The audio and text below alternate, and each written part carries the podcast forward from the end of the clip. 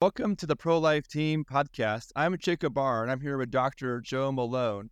And today we're going to be talking about the history of sex education and talking about where we would like to see it continue towards, which is, which is a, a healthier sexual integrity education viewpoint.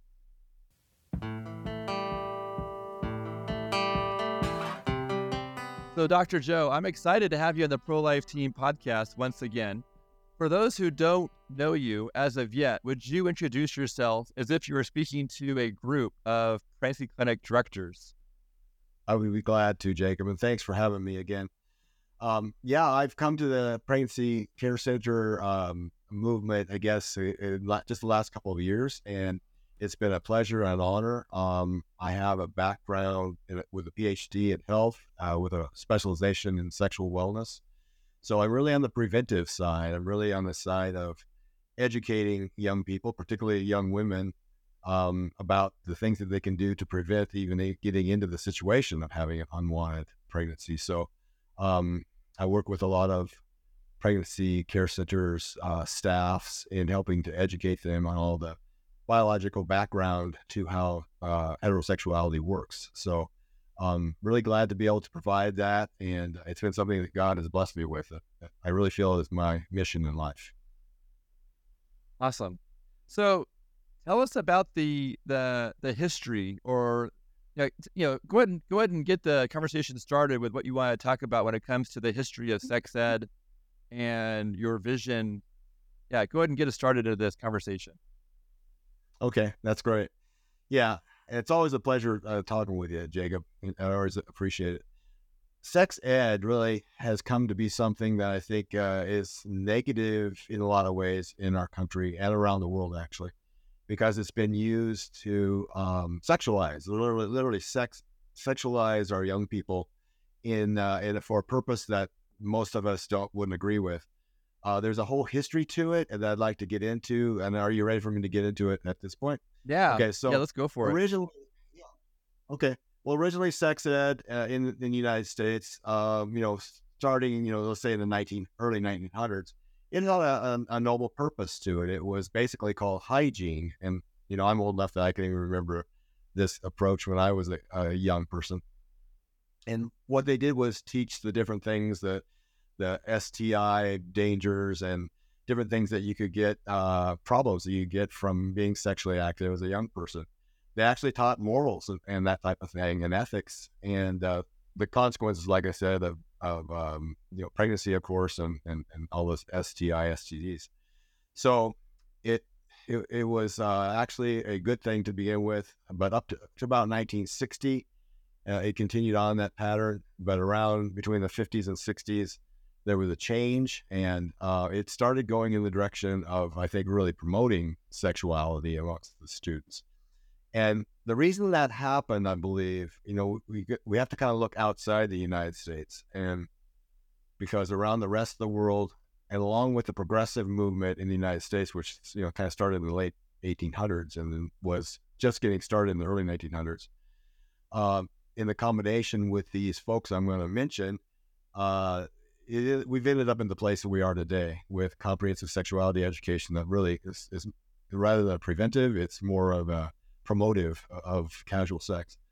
But before I get into the people in that line of the his, historical line, I should point out that the first modern um, sexual revolution, in the way that we think about it, happened in the Soviet Union when the Russian Revolution um, brought about the Soviet Union, and starting about 1918, and uh, in the in the 1920s, basically Soviet Union, at least the early to the mid 20s, they had all kinds of things that were you know the first time in history. They had they had abortion for the first time in his, history.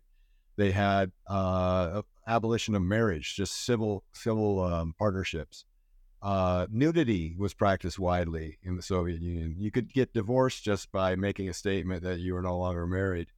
Um, there was a bunch of illegitimate babies being born. For instance, in Moscow, over half the babies in the early 1920s were in Moscow were being, you know, illegitimately born. So, um, out of wedlock, I should say. So the interesting thing is they tried this really modern, first modern sexual revolution in uh, Soviet Union, uh, the communist uh, approach to things in the early 20s, and it lasted until about the mid 20s. And at that point, uh, because of the problems that it caused, because of the way it was tearing up society, they started rolling it back. And by the early to mid 1930s, so uh, lasted for maybe 10, 10-ish to, to 15 years, um, everything was rolled back. Everything, all, all of the, um, well, I guess you say liberalizing things that they had done. And so it ended up being a failed experiment. So that's something we need to keep in mind from the beginning. But some people around the rest of the world uh, started taking up this idea and, and, and starting instituting in other countries. And the reason I'm laying this out is because it ended up in, in ended up in the United States eventually and, and West Western Europe. So uh, a young uh, man named at the time George Lukács, uh, he was a Hungarian uh, communist, and he was the commissar of their of culture for their their country. Uh, the country didn't last very long, um, but he tried to institute sex ed there as a weapon. It was a cultural weapon to try to break down Judeo-Christian um, moral ethics and really marriage and the family. And all the people, men, I'm going to name off here, have that common. They all were, in, their goal was to break down the Judeo Christian basis of society. So George Lukács, uh, his, his program in Hungary only lasted, it started in 1919, only lasted about a year, a year to two years, because uh, the Hungarian communist government got overthrown. But he was one of the first ones to put forth the idea that you could use sex as a weapon, particularly sex ed as a, as a weapon to sexualize the young people and destabilize the society. Around that same time, 1920, early early 1920s, 1920 itself, uh, Antonio uh, Gramsci, Gramsci, I should say, um, who was an Italian, put forward the idea that you could use same kind of thing. Uh, you could use different things to destabilize society, and um, it, he had the the term the march, the long march through the institutions. Take over the institutions of a society, and then you could, through cultural Marxism, you could change the society rather than just trying to take a frontal approach and take over the society, you know, uh, through power. So between Lukács and Gramsci, um, the idea of cultural Marxism basically came about. And again, sex and sex ed were major weapons that, uh, especially Lukács, uh, put forward as being important. Fast forward a bit to the mid 1930s, and there was a gentleman named Wilhelm, Wilhelm Reich, and he's a German. Um, again, uh, all these people have in common that they're uh, communist. Uh, is their communism is their philosophy. He was a German communist, and uh, he and several others of this school they called the Frankfurt School and called it that, that after it had been initially called the social socialist school because the, the, the name didn't uh, resonate very well with a lot of people. Uh, but the Frankfurt School, he and they ended up leaving Germany because it was becoming Nazi Germany and they were being threatened with, with death. Coming to the United States, coming to Columbia University, particularly, and bringing their ideas with them. He's a, a gentleman that wrote the book the original book called The Sexual Revolution eventually. But originally it was called Sexuality in the Culture War. That's what it originally was called before it was interpreted in, into English. And it was uh, the subtitle was along the lines of for forming the uh, modern socialists uh, person. So again, those type of things should be taken note of as far as the intention of these uh, people that we're talking about. He he ended up uh, being put in prison eventually and dying in prison, but his ideas um, lived on after him into the 50s and 60s, as we talked about at the beginning. He's he's for instance, he's the gentleman that came up came up with the term sex positive. So it's all the way back into the 1930s that that, that came came up. Um, then the next one on the list would be Alfred Kinsey, and a lot of people have know about Alfred Kinsey, and again, American product, but also uh, somebody who wanted to tear down the Judeo Christian uh, basis of our society. He was at Indiana University in the 1930s. In 1938, he created a marriage class. They call it a marriage class because they wanted to be accepted, and it was. They became a very popular class, but really it was about sexuality. It really is about sexualizing um, young people. And again, in his in his research, which he used eventually to um, write two books, two two like seminal books for this whole whole subject. Um, uh, sexual behavior in the human male was the early one, 1948, and the, the second one on females, same title except female, uh, was 1953. The research subject that they used were people that were for, in prison and homosexual folks, and just, and of course, he's famous for um, experimenting on little kids and down to even babies, infants, uh, as far as how how many orgasms they could have, at what age they could have them, and that type of thing. And his, which again would qualify for child abuse, I believe these days. Um, but he tried to establish the idea that people are and children are particularly are sexual from birth. That's his a very famous phrase of his. And also another thing, another word that he coined was sociosexuality, which means how inclined you are to casual sex. So, again, um, he promoted uh, sexuality amongst his staff. Um, they pretty much had open relationships. Uh, his wife was having sex with one of the, one of the uh, other graduate student to begin with, and then then uh, one of the other professors, and so um, he was a homosexual himself, uh, Alfred Kinsey, and even with all of that, even with the uh, tainted, um, you know, not re- representative um, subject pool for his research, the American universities, which again, starting in the late 1890s, there had been the progressive movement really getting into the universities, uh, land grant institutions, and all that came about. And so, kind of this communist movement that we're talking about, these communist folks coming in from outside the country, combined with this progressive um, situation they had going on, and then people like Kinsey, and ended up coming out with supposedly authoritative tech textbooks that were um, the basis of what we use today for, in most cases, they use for for sex ed. And so again, you can kind of see how uh, you can see how uh, corrupt it was kind of from the beginning, and that had political motivations from the very beginning. One more man I will add to this list, um, man named John Money. Um, he was again, he goes up into the 1960s when kind of this this kind of all coalesced and really started changing things in society. But he's famous for uh, there was a pair of uh, twin brothers from Canada uh, called the Reimer twins that had an unfortunate accident when they were being circumcised. Uh, they were trying the newfangled approach to it with electric, an electric type of a, a machine, I guess you'd say, or instrument to do the circumcision with, and and it malfunctioned, and one of the boys' penises was burned, literally burned off, and so uh, the parents were, and this is again the early to mid 1960s, the parents were at a loss to what to do with the twin boys and one of them without uh, normal male um, anatomy. So they they got in contact with this John Money, and he said to them, "I have the absolute solution."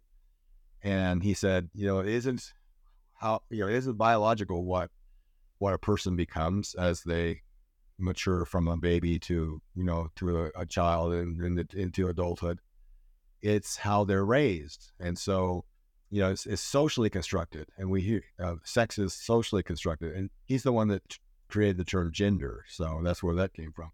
And also uh, gender identity and then sexual orientation he came up with those those terms.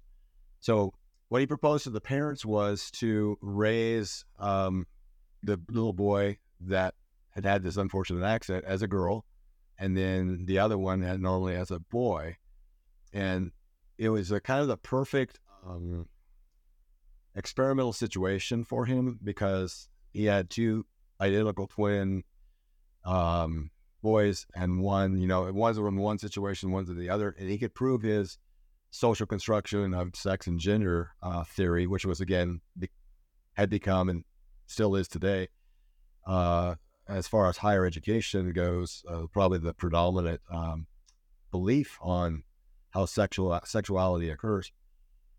He's, he had a chance to raise him, uh, her, him, and they started calling her, uh, calling him a, a her, uh, and gave her a, a, girl's name. I think it was Brian or something like that to begin with, and they changed it to Brenda. Put her, put him in dresses, and um, uh, gave him hormones, you know, gave him female hormones and that type of thing, and did everything they could to uh, make this little boy who grew up with us uh, think that he was a girl, even to the point of having his twin brother and he, as as they matured, uh, encouraging him to have like sex, sex uh, practice sex sessions and that type of thing, kind of uh, imitated sex sessions, which again is along with Kinsey's practices extremely um, just bad and just wrong and really, really probably criminal these days. So um, he he wasn't taking uh, the boy that was supposed to be Brenda. Um, about twelve years old, started tearing his clothes off, his skirt off, and wanted to wear pants and wanted to you know do all the things that boys do, play with play with boy toys and that type of thing. But but um, Money, John Money, hid that from the public. He was he said that everything was going well and and she he was becoming a she and that type of thing. So again, this is kind of what today's uh, gender um, the, the transgender situation is, is goes back to. Uh, eventually, in in their twenties, I think it was, I think it was late twenties, maybe early thirties.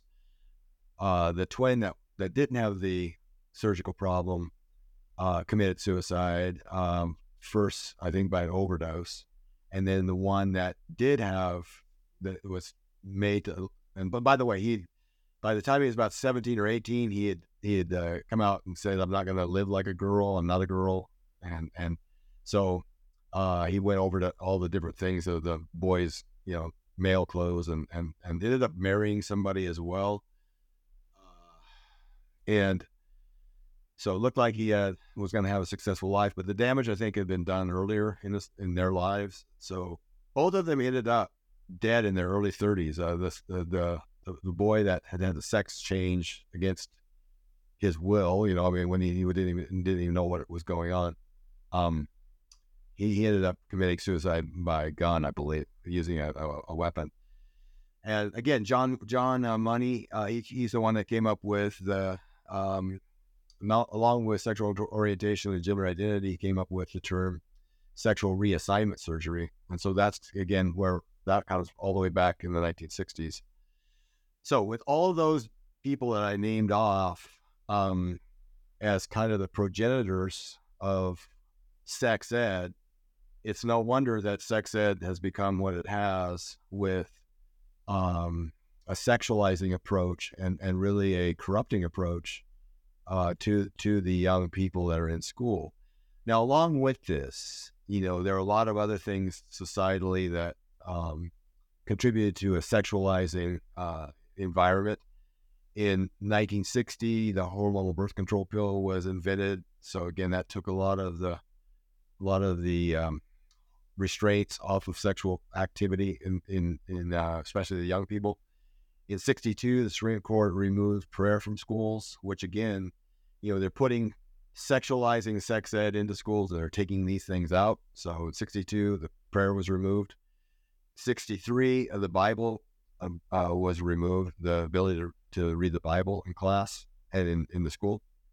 Uh, SIECUS, which is the um, acronym for the for the main uh, sex ed program. It's uh, Sex Information and Education Council of the United States. That's what SIECUS stands for. It moved into the schools in 1964. So after, you know, after the other things I mentioned, the Bible and prayer being taken out, and then in 1990, oh, I'm sorry, yeah, 19, uh, I'm sorry, 1970, no fault divorce came about in the United States. And so, again, we were moving more and more away from traditional courtship, traditional marriage, traditional family, and making it easy to um, get divorced. And then finally in 73, the one that we all are very familiar with, Roe versus Wade, uh, made abortion legal across the country. So, so to, to, to, to sum things up, um, really the sex ed that was changed from what it originally had been in the 1900s to 1900 or so to 1950 with the hygiene approach and the um, ethics and morals being taught and the, the bad consequences of extramarital sex being taught.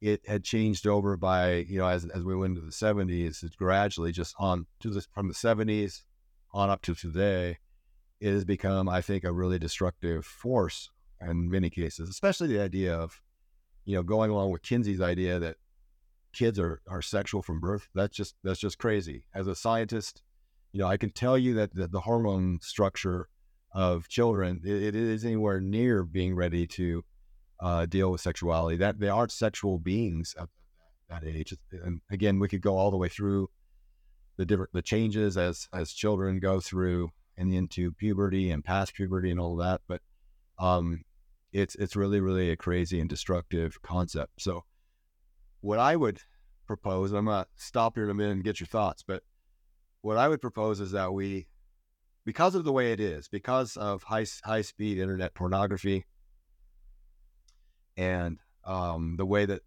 porn has become so ubiquitous and, and porn addiction is extremely common these days. And there's reasons we can go into on that uh, in a minute, minute if you like. But um, because of the, the fact that uh, porn ends up being the main sex ed sex educator for these young people if we just leave everything alone, particularly at the upper grades like the sophomore, junior, or senior high, in high school. Um, I think something needs to has to be done uh, in this area. And sex is such a powerful reinforcer. It is the most powerful uh, natural reinforcer um, and the most natural, um, most powerful natural reward um, that humans experience. So it's a powerful uh, weapon. And it, these guys were right. It's a powerful weapon in their hands to um, degrade young people with. But I believe that there's a way to educate them where they need to be educated and uh, do it in a way that leads to what I would call sexual integrity education. I think there needs to be sexual integrity education as a replacement for the sex ed. And just one other thing that I want to get your thoughts if you don't mind. Um, it's a scary thought, but 53% of, of boys and 37% of girls believe that porn realistically portrays sex. So they there's a, a large number of them that think that porn is a realistic portrayal of, of sex. So I believe that we have to speak into that and we have to speak truth into it and science and, and you know the scientific truth. Um, but I don't think we can stand idly by. But I think we need to recognize the history of of this and realize that it has been used for nefarious purposes, and um, we have to, I guess you'd say, redeem it to some degree and, and get it get it going on the right track and uh, be able to be helpful to these kids to have a good life and, and not not be destructive to their lives. I'll let you. What do you have any any thoughts no, no, or comments? Was, well, first of all, thank you so much for just laying out this this really excellent uh, executive summary of the history of sex ed, and it's interesting to see the roots from communist countries and these countries in the early part of the 1900s and and how this has reflected things that we've gone through later on in that in that century and things that we're even going through today are still it's interesting to think that things that we're going through today um, started with these seeds or these previous um, programs or these previous people and ideas, whether they're in the U.S. or in Russia or in Germany or in, in Hungary it's really interesting. Yeah, and it's also interesting to see what happened to their societies and these countries because um, we're not all on the same timeline. We're on different portions, and we might be able to get a glimpse of what happened to their history to understand and be better educated on how to, you know, respond to our own timeline in our country. It sounds like that's what you're trying to point at, perhaps. Oh, exactly. Yeah, we could definitely benefit from their experience and from knowing about them, and also to understand their motivations. You know, because um, our motivations are, are 180 per, 80 degrees different than theirs is because we want to desexualize. We want we want we want to save sex with these young people where it should be saved for, which is their marriage and the successful life they can have in building their lives around a family and, all all of the things that many of us that have experienced it know are some of the most um, rewarding things in life. So, so yes, uh, it's it's it's a matter of taking the uh, science on it and the knowledge and putting it in front of these young people in a way that will encourage them to practice chastity for one thing, uh, coming up to marriage and practice uh, chivalry on the part, part of the, the young men and um, again just uh, a respectful um, respectful relationships really between each other and and the exciting um, and just uh, other no other way to put it romantic uh, adventure really that that that uh, courtship should be between a young man and a young woman. I mean, it's just there's nothing quite like that feeling of being in love and um, just all of it the nerves, the the exhilaration, the infatuation, and, uh, without the sexual without the sexuality, you know, without without the sexuality to the point, particularly of orgasm, that is so common today with alcohol culture. So I've got a bunch of questions or a couple of questions to ask you. Well, I like to start off with sure. when it comes to the word gender, how would you how would you say it's defined or how would you define that word gender? And how would you compare it to other words that we might consider, such as um, someone's biological sex? And how does that compare to the word uh, gender? What are your thoughts on that word? I think that gender um, as it's commonly used in our society, is not a helpful word in a lot of a lot of ways. Uh, I think it confuses and muddies the water with a lot of young people. Um, scientifically, I think that they need to be taught that between 96 and 97 percent, so that's leaves about three to four percent uh, of people that aren't, but not about between 96 and 97 percent of people um, by uh, self-report are heterosexual, and so we're talking about the the large um, majority, well, super majority of the population is, is uh, heterosexual, and you know um, their biological sex is absolutely dictating their their uh, how they feel and how they how they how they identify with themselves. There's only a three to four percent that where there's a, que- a, a question otherwise. So I would like to have young people realize what a large percentage of them, there's no question uh, about it. The physical process carries out, you know, creates them into my, and probably our opinion, our um, way of looking at it, God's process clearly makes them a young man a young woman by the time they're 20 years old. Uh, the other three to four percent, there seems to be um, processes that go on where they end up end up with same sex desires, uh, and then also in some cases transgender um, a transgender approach or dysphoria, I guess you'd say. Uh, that's a tiny, tiny, tiny, tiny percentage though of the of the overall even even this even of the three to four percent the transgender population as far as actual scientifically um, proven uh, actual physical uh, physical situation of them having those thoughts, be, having maybe f- feel like a female but having male genitalia and vice versa. Tiny percentages scientifically have uh, actually shown that to be the case before the kind of social contagion of transgenderism, transgenderism has struck. Now, those numbers are something along the lines of one in 10,000 live births end up having a situation where they feel like a they're they're male genitalia, but they feel like a female. So again, female female prototype is the is the way we all start off in the womb before about eight weeks of gestation. Then when if it's an XY chromosome baby, then um, the testes of that that little boy start putting out testosterone, and it, and it organizes. It is creating uh, help creating the genitalia area and that type of thing. And in the early again the early stages of the pregnancy, the first trimester.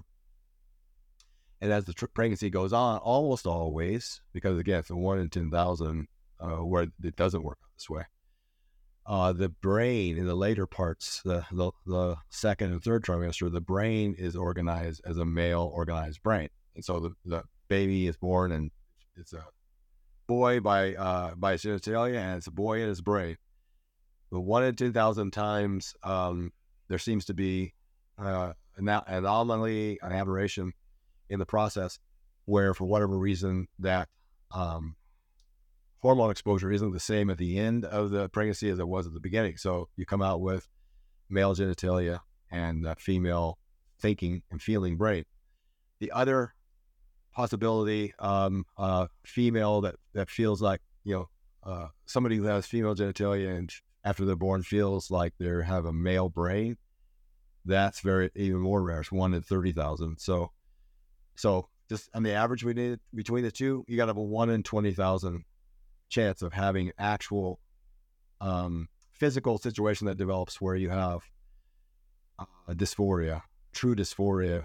Um, you're born into one body and you feel like your brain feels like the other other uh, sex. So, in answering your question, I think keeping the keeping just sex, keeping the two sexes as as the predominant uh, uh approach and the pro- predominant um, explanation of how almost all of human sexuality works. I think that that's the, the way to uh, to do it. And then I think where there's individual uh, variation, as in all of the all the other varieties other than heterosexuality, I think they need to be explained on a case by case basis. But to take the whole society as we've been doing and kind of wrapping wrapping uh, all of the or, or much or most maybe of all the attention on the three to four percent that are not heterosexual and kind of and leaving all of the 97 percent 96 to 97 percent of the heterosexuals to just kind of fend for themselves and and figure out figure out uh, how to live life on their own i think is a really really bad approach so so mostly i would say just focus on sex because almost everybody, that's all you have to worry about is are they a male, are they female? And again, for the the, the small percentage that aren't, don't fit into that category, then I think, again, more of a case by case basis and uh, approach it as the need arises. So, yeah, oh. so um, if we have 3% that are considered in that dysphoria section or grouping, and and and but biologically maybe it's one out of ten thousand. That seems to reflect a huge impact that our society has been pushing uh, this mental confusion onto. Um, it, it, seems like about ninety nine percent wouldn't have arrived in this space without being pushed. You know, only one out of ten thousand may have arrived in this space uh, under a different set of circumstances, perhaps. Yeah, that's kind of uh, that's what I would say uh, is happening in most cases is the social contagion uh, with the with the big numbers, you know, of especially we can need to we kind of need to separate Jacob out a little bit. The the three to four percent again is all of it LGBTQ and any, anything else that they classify under there. So, so the T part of that LGBT is a tiny, tiny uh, part of the, the three three percent. So, so the dysphoria really is a tiny, tiny number in reality. Um, but with the way things are, where we have in some high schools maybe 10, 10 students that think that they're transgender, uh, the, the odds of that happening in reality, physically, physical reality, they're really, really tiny. So, what you just said is accurate. Um, it's social contagion in, in, in, most cases. The thing is, is that some of them, a few, a tiny percentage of those those young people are actually going to be dysphoric. You know, so I guess the point I'm I'm making is that the tiniest of numbers is is the ones that are actually dysphoric as far as uh, transgender. But again, you have your three ish, three to three ish percent that are not transgender dysphoric, but they are LGBT or LGB, LGB, I guess it would be. So uh, lesbian, gays, and, and bisexuals. So there's a, a tinier, a that's a small percentage, and it's a tiny percentage of actual transgenders, if that makes sense. Yeah. Um, can you speak to brain development? So, like when, when you know, at a gay pride parade, there could be a child, or you know, at at, at these cultural pushes. Like I saw a clip recently of um, Elmo from Sesame Street talking about gay pride. Um, there's I saw a video of a gay pride parade and there was children. Like one person was carrying a baby and a you know in a backpack. Uh, another person, you know, another one's like a small child holding the hand of someone. So, and then when it comes to like middle school, you know, 12 year olds being promoted to take hormone blocks or hormone ads or lighting them up for surgeries, you know, series of surgeries. Can you talk about brain development and when it comes to the youth, all the way down to the youngest of ages, when it comes to influence, all the way through until the brain is fully developed, and what it looks like for a 12 year old to be presented with this information compared to maybe someone who's 26 or 21 you know, 21 meaning almost fully developed when it comes to brain development, or, you know, near the near the final stages. I'm I'm assuming, and then maybe 26 could be considered to be, you know, arriving at a fully developed brain for some people. Yeah, yeah, that's right. I mean, the brain doesn't fully develop, particularly on on males until 25 or so. I mean, there's arguments that it, it's not until about 30 that it fully develops on, on some males, and that's what because the male males develop slower overall than the females do on average anyway. You know, all the way through both physically and and I guess you say mentally. Um, so they they generally end up being taller and bigger as well. So uh, there's a reason for that as far as the development goes, development pattern goes. Um, and we're not the only species that that happens in. There are lots lots of other species where the males develop slower and bigger and stronger than the females do. We end up with about 80% more, we meaning males, end up with about 80% more muscle fiber in the upper body and about, you know, 50% more in the lower body. So there's a big difference in usually in athletic ability. And that's why you see a lot of the things that we're seeing now. But uh, basically the brain, yeah, it's it's got two growth spurts really from birth until about the age five or six. And in, during that time period, there's going to be way, way over the number of neurons, billions of extra neurons um, in play. And then what happens is the ones that get used, and um, you know, there's learning that goes along with them. They get, they get, they're exposed to different things. They get, they're kept, and the other ones are pruned. Um, and so, early child life uh, exposure to different things is extremely important as far as how they develop. There's literally windows of development um, that if you don't hit them, if you, there are right are the right inputs during that time period, then that particular skill or that that, that particular uh, ability can't can't develop. Like even for instance, like like sight and sound, uh, hearing hearing language and speaking language and and seeing things. If they're you know certain they've done experiments where they've kept them in dark rooms, you know, when they're going through this, and they don't see normally, and so they are not able to see, and cases here, uh, things normally going for the rest of their life. Uh, then the other big uh, growth spurt of the brain is from uh, adolescence, let's say 14, 15 to about 22, 23. And same thing, uh, life experience, uh, makes them prune certain areas of the brain and, and, and create some synaptic connections and not create other synaptic connections. Really, synaptic connections are what uh, we call learning. Uh, we, eventually, that becomes us as as our worldview and our our our personality, who we are. There's some there's a fair element of personality that that's uh, heritable that we get from our parents, but then the rest of it is again our experiences. So to your uh, the, uh, point about adolescent, particularly young young child, you know, uh, 10, 12 year old and through adolescent exposure to different um, stimuli, the they're they're most vulnerable to addictions at that age, those younger ages, uh, if they get into addictive substances uh, or, or, behaviors, uh, they'll be most uh, prone to get a lifelong addiction to them. They don't have much of a prefrontal cortex because, and what that is, is again the judgment and discipline part of the brain.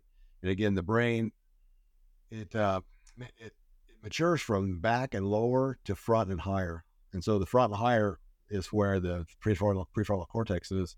It's the last part of the brain to mature. And also in the prefrontal cortex is this very important neurotransmitter called GABA, gamma aminobutyric acid. It's the main um, neurotransmitter hormone in the brain th- that uh, gives humans the ability to break put brakes on certain behaviors and to have discipline and executive function and planning and that type of thing. So these these kids that you're talking about, these let's say 10, 12, 15, 16, 17, they don't have much of a prefrontal cortex because it has has not matured yet, which is a problem because it's like uh, in, in class I always told my students, my college students that uh, when you were younger in high school, you, if you were a car, you know, you had plenty of gas pedal and no brake because of the prefrontal cortex. But there's this other, the whole other element to it is the GABA system, gamma aminobutyric acid again, that is the main inhibitory system, uh, neurotransmitter system in the brain. It, it, doesn't it doesn't come online until the rest of the prefrontal cortex matures. So there's a double reason that little kids and then on up into adolescence really need to be protected from things that would corrupt their thinking pattern and would um, uh, get them mm. going in the wrong direction because they're so vulnerable to it. And that's why porn, for one thing, is really, really destructive and really can have a lifetime negative effect if, if kids are exposed to porn and if, if they get addicted to it. Uh, uh, the addiction of porn and food, for that matter, um, you know, highly palatable food with young kids like that has a, an effect on them that's, believe it or not, a population level, um, probably more destructive than some of the hard drugs we think about because uh, heroin, uh, meth, uh, just take alcohol, throw throw all of the drugs we think of as being the, the big addictive drugs. They only end up addicting about 10% of the population that that try them because uh, they're they're unnatural. They have hijacked the reward system in the brain, which again, the reward system as a, I, I should add that the reward system in those young kids and up through adolescence. Adolescence probably the, the strongest time for the reward system of, of all. And testosterone in boys hits its peak at, at age 17. So, only about 10% that try any of the classic addictive drugs get uh, get addicted to them. On the other hand, with highly palatable, palatable food, and especially porn with boys, uh, we're looking at 40 to 80% of the population that try it that end up getting addicted to it because it's a natural, it has a natural um, satiation override to it, uh, a binging, a binging over um, element to it, where with another unnatural reward, um, we have these built-in brain capacities to shut it down because it's unnatural. With sex and food, which are our natural drives, we don't have that same uh, shutdown mechanism uh, in the brain, and so That's why we end up with so many, especially boys. Um, boys have about six times the chance of being addicted to porn than the girls do. And then uh, with food addiction, so many of the girls end up end up with that. You know, I always talk to my students again about you can tell a lot by just looking at, at different societal institutions. The e- uh, eating disorder clinics have about ninety percent of, of females that are showing up to those, and the sex addiction clinics have about ninety percent of males that are showing up to those for help. So, um,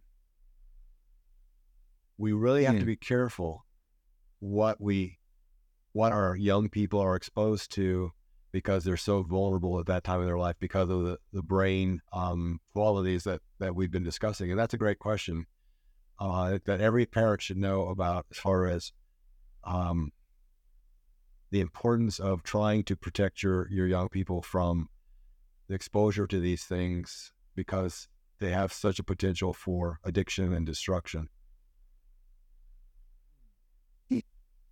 Wow, thank you for yeah really diving in deep on that. That was that's really helpful to know as a parent, and, and I can imagine pregnancy clinic directors will benefit from understanding that as they're leading parenting classes and having uh, connections or influence over local school um, school boards or school um, educational decisions.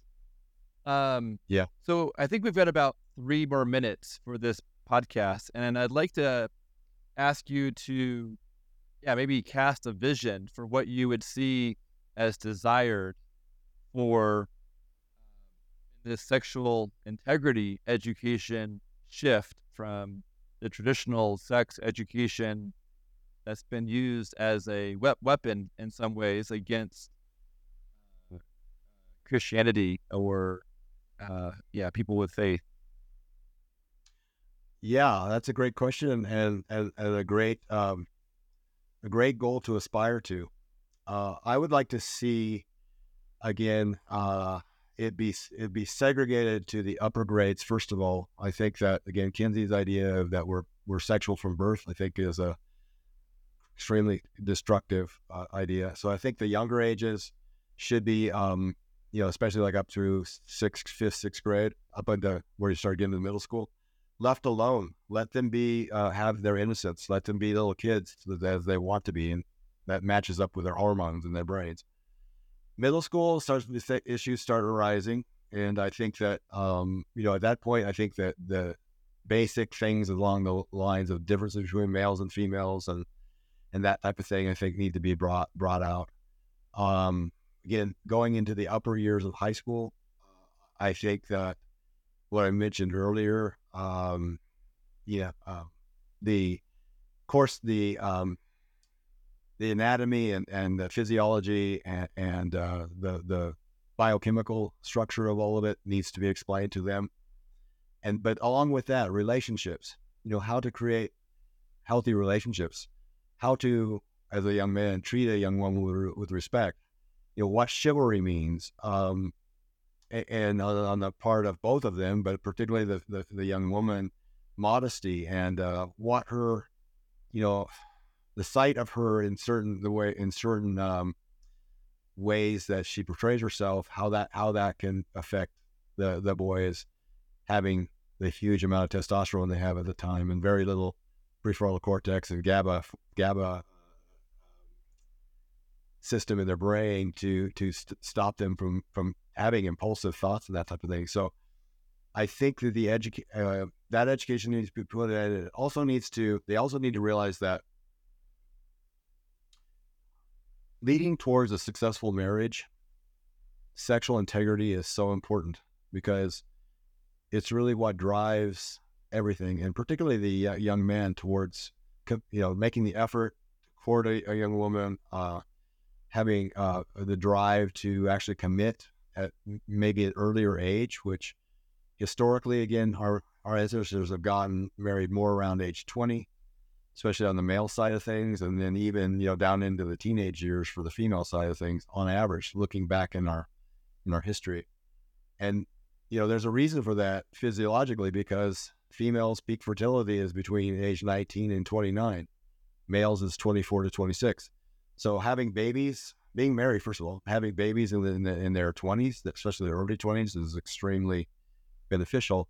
Uh, even, you know, a, a, woman who has a baby closer to age 20, her first one, and compared to one that has the baby, their first one at 30, has half the chance of getting breast cancer in your lifetime as the older, older, older birthing woman has. So the patterns from the past, uh, I think, have a lot of wisdom for us. And I think helping our young people to get on the pathway of again chase relationships um, positive regard for the opposite sex not only that but just uh, respect and actual um, admiration because again both sexes need we need each other and both of uh, the sexes uh, do amazing things are able to do amazing things in this whole process. So educating with sexual education sexual integrity education educating toward those marriage outcomes, I, I believe is, is the important thing because, again, marriage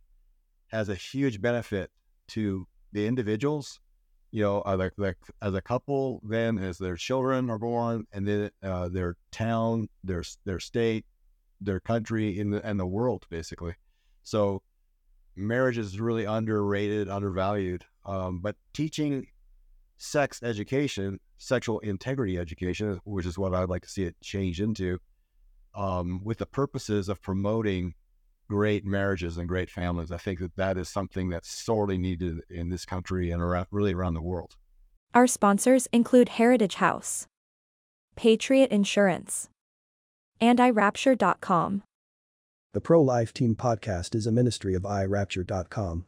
If you would like to explore making a donation or becoming a sponsor or have a recommendation for who would be a good guest on the podcast, please contact us at hello at prolife.team.